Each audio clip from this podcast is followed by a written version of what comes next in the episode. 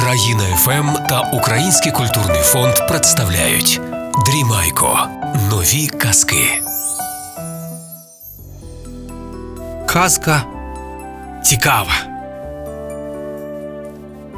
Казка норвежська.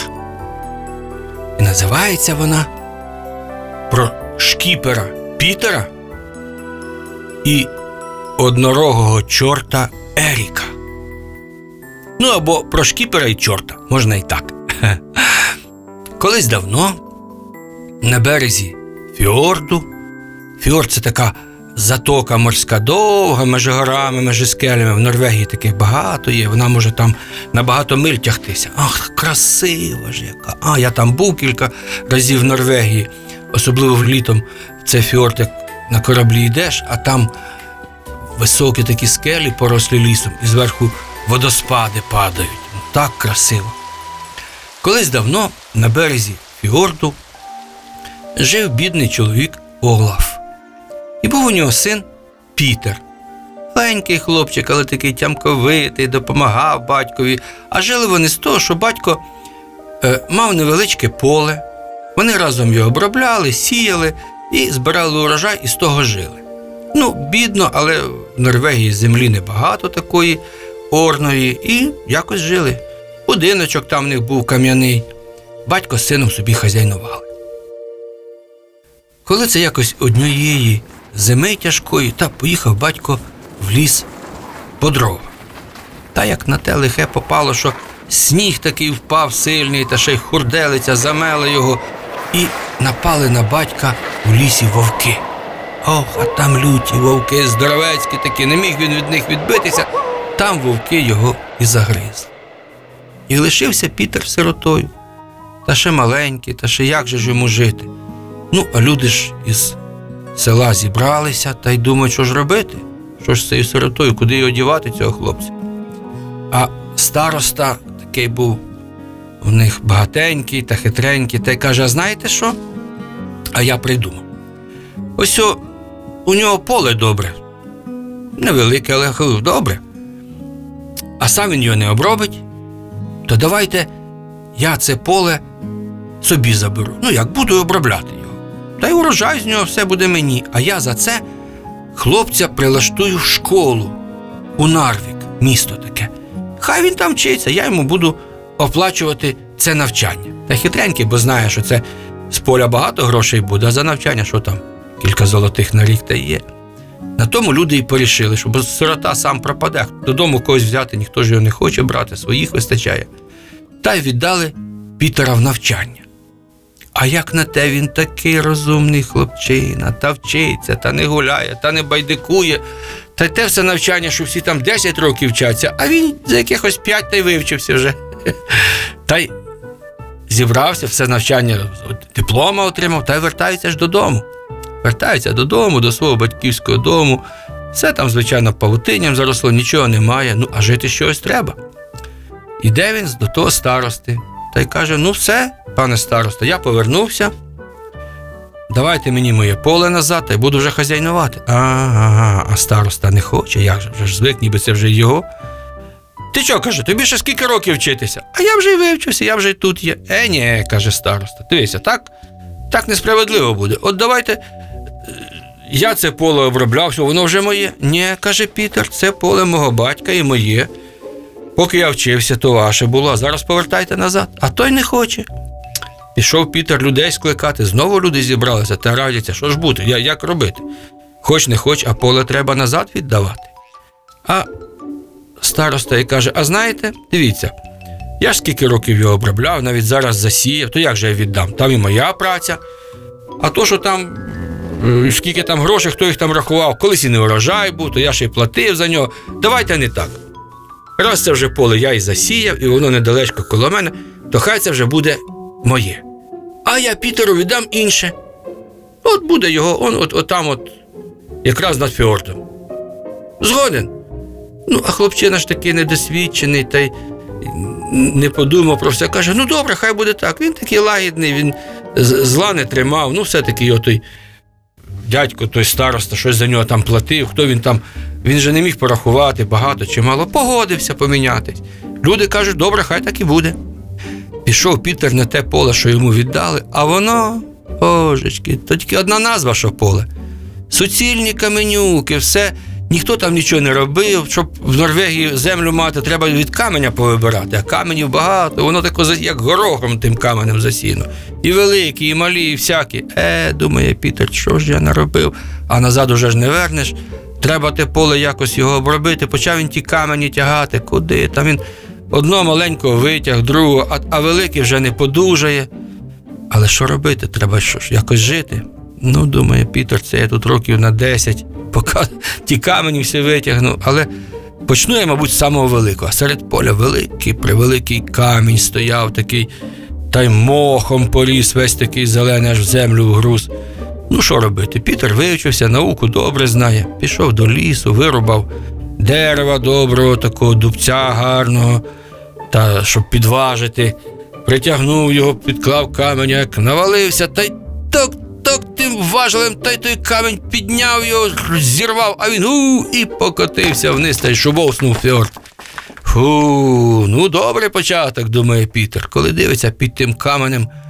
Велика глибока нора, камінь нору привалював. Він заглянув, а з нори вилазить однорогий чорт. Ха-ха-ха! То це ти мене визволив. Ах, я тут тисячу років під цим каменем сидів. Пітер каже, я ж не знав.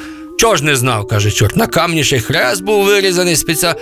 А я, каже, хреста не бачив, бо там все мохом заросло. Ну, не бачив, та не бачив, це тобі повезло. Добре, каже чорт, звати мене Ерік. І зразу тебе забирати не буду, бо ти мене визволив. Я за це тобі твої бажання можу виконати.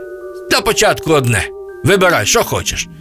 Ну, каже хлопець, здими від мене, те бачить не хочу. Ні, каже, чорт так не буде. Бо я поклявся, хто мене випустить, того я заберу зразу до пекла. Але раз, раз ти такий витягнув мене, я тобі все-таки бажання виконаю. Що ти хочеш?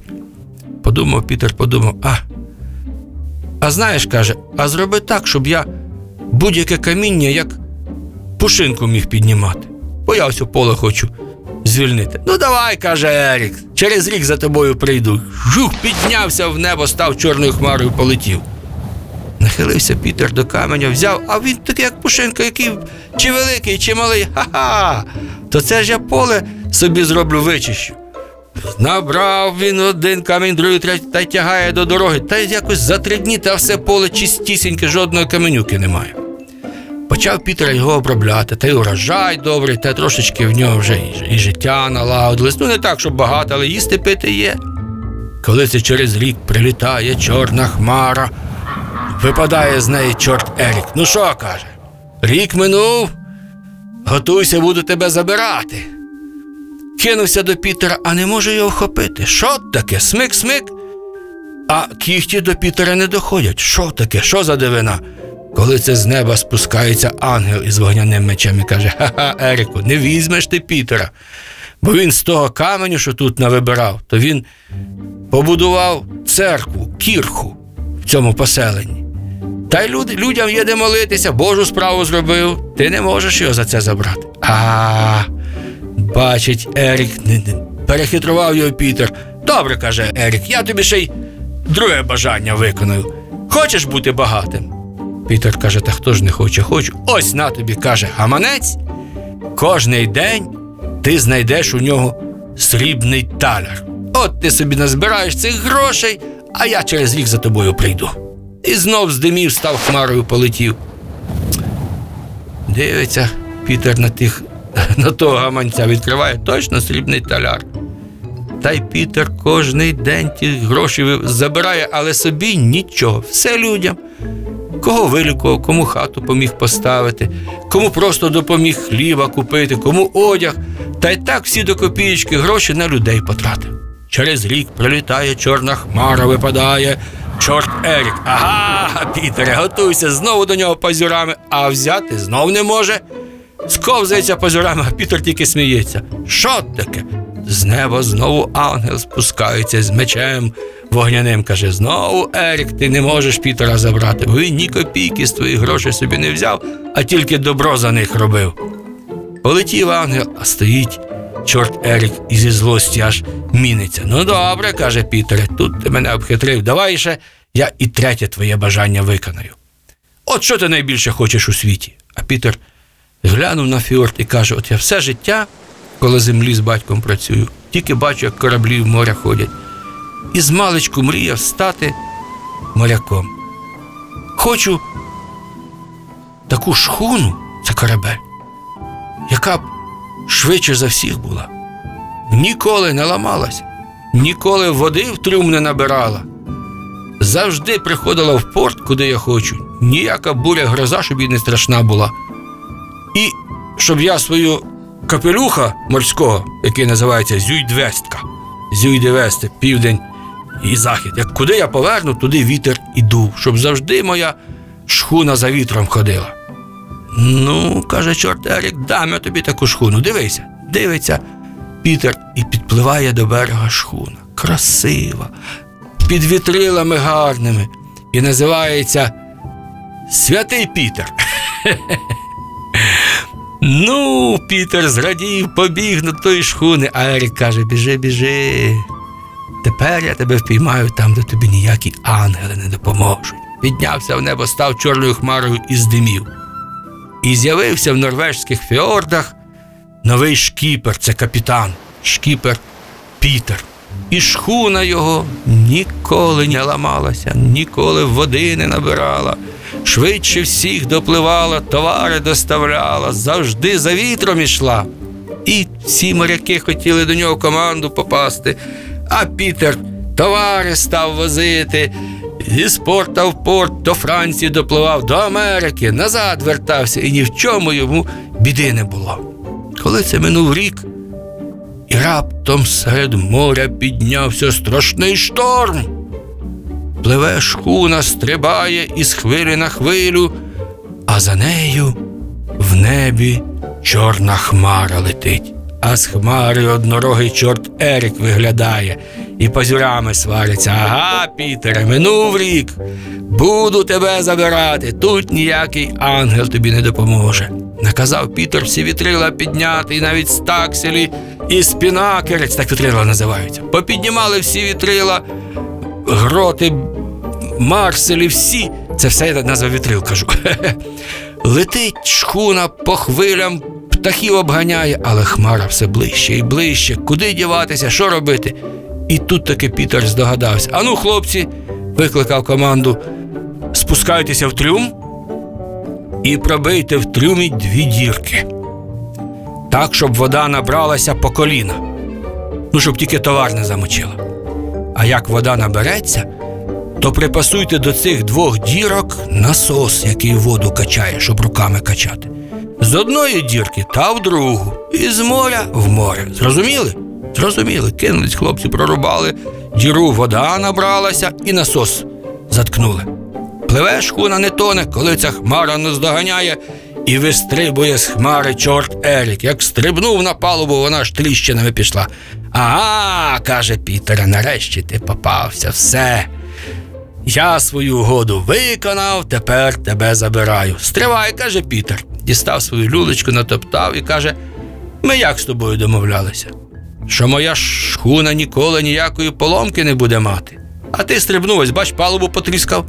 Так, каже, чорт, це легко виправити. Клацнув пальцями, знов палуба заросла, як ціла була. Не, каже Пітер, ти пам'ятаєш, що я казав, щоб ніколи ні краплі води в трюм не попало? Ану глянь в трюм заглянь. Заглянув чорт, а там по коліна води. Ну, от, каже Пітер, поки воду не викачаєш, доти ти мені шхуну мусиш дарувати, і я, ти мене не забереш. Та зараз я викачу. Де тут насос? А ось, каже Пітер, стоїть, давай качай. Зараз я кинувся, Ерік однорогий качати, качав, качав, качав. качав. Втомився, а води як було, так і є. Він ще не знає, що він воду з моря викачує і назад в море. Хіба ж море можна перекачати? Знову качає він цей насос. А Пітер сів собі на крісло, запалив люльку, каже: Ну, хлопці, прямуємо до порту товар веземо. Пливе шхуна по морю, по хвилям, а чорт качає воду і качає в трюмі. Припливли, товар вивантажили, новий взяли, знову поплили, а чорт все качає і качає. Рік минув, два, десять, плаває шхуна по морям, ні горя не знає, ні біди, весь час, куди Пітер з Юдвестку поверне, туди вітер дме, туди і шхуна пливе. Із порта в порт товар довозить перший.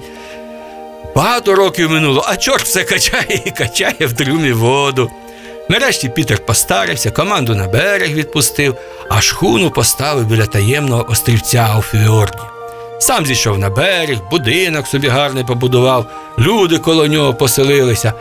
І раз на тиждень, неділю виходить Пітер на берег, дістає свій збільшувальну трубу підзорну та й дивиться на таємний острівець. Чи видно, що там шхуну його? Стоїть шхуна, норвезький прапор з хрестом на вітрі тріпочеться, а в трюмі чорт качає і качає воду. І так до віку буде качати. І ніколи слава Норвегії, як морської держави, не пропаде. Всі будуть розказувати про шкіпера Пітера і його шхуну. Вам казочка, мені бублички в'язочка. З цим же лишайтеся здорові. До побачення.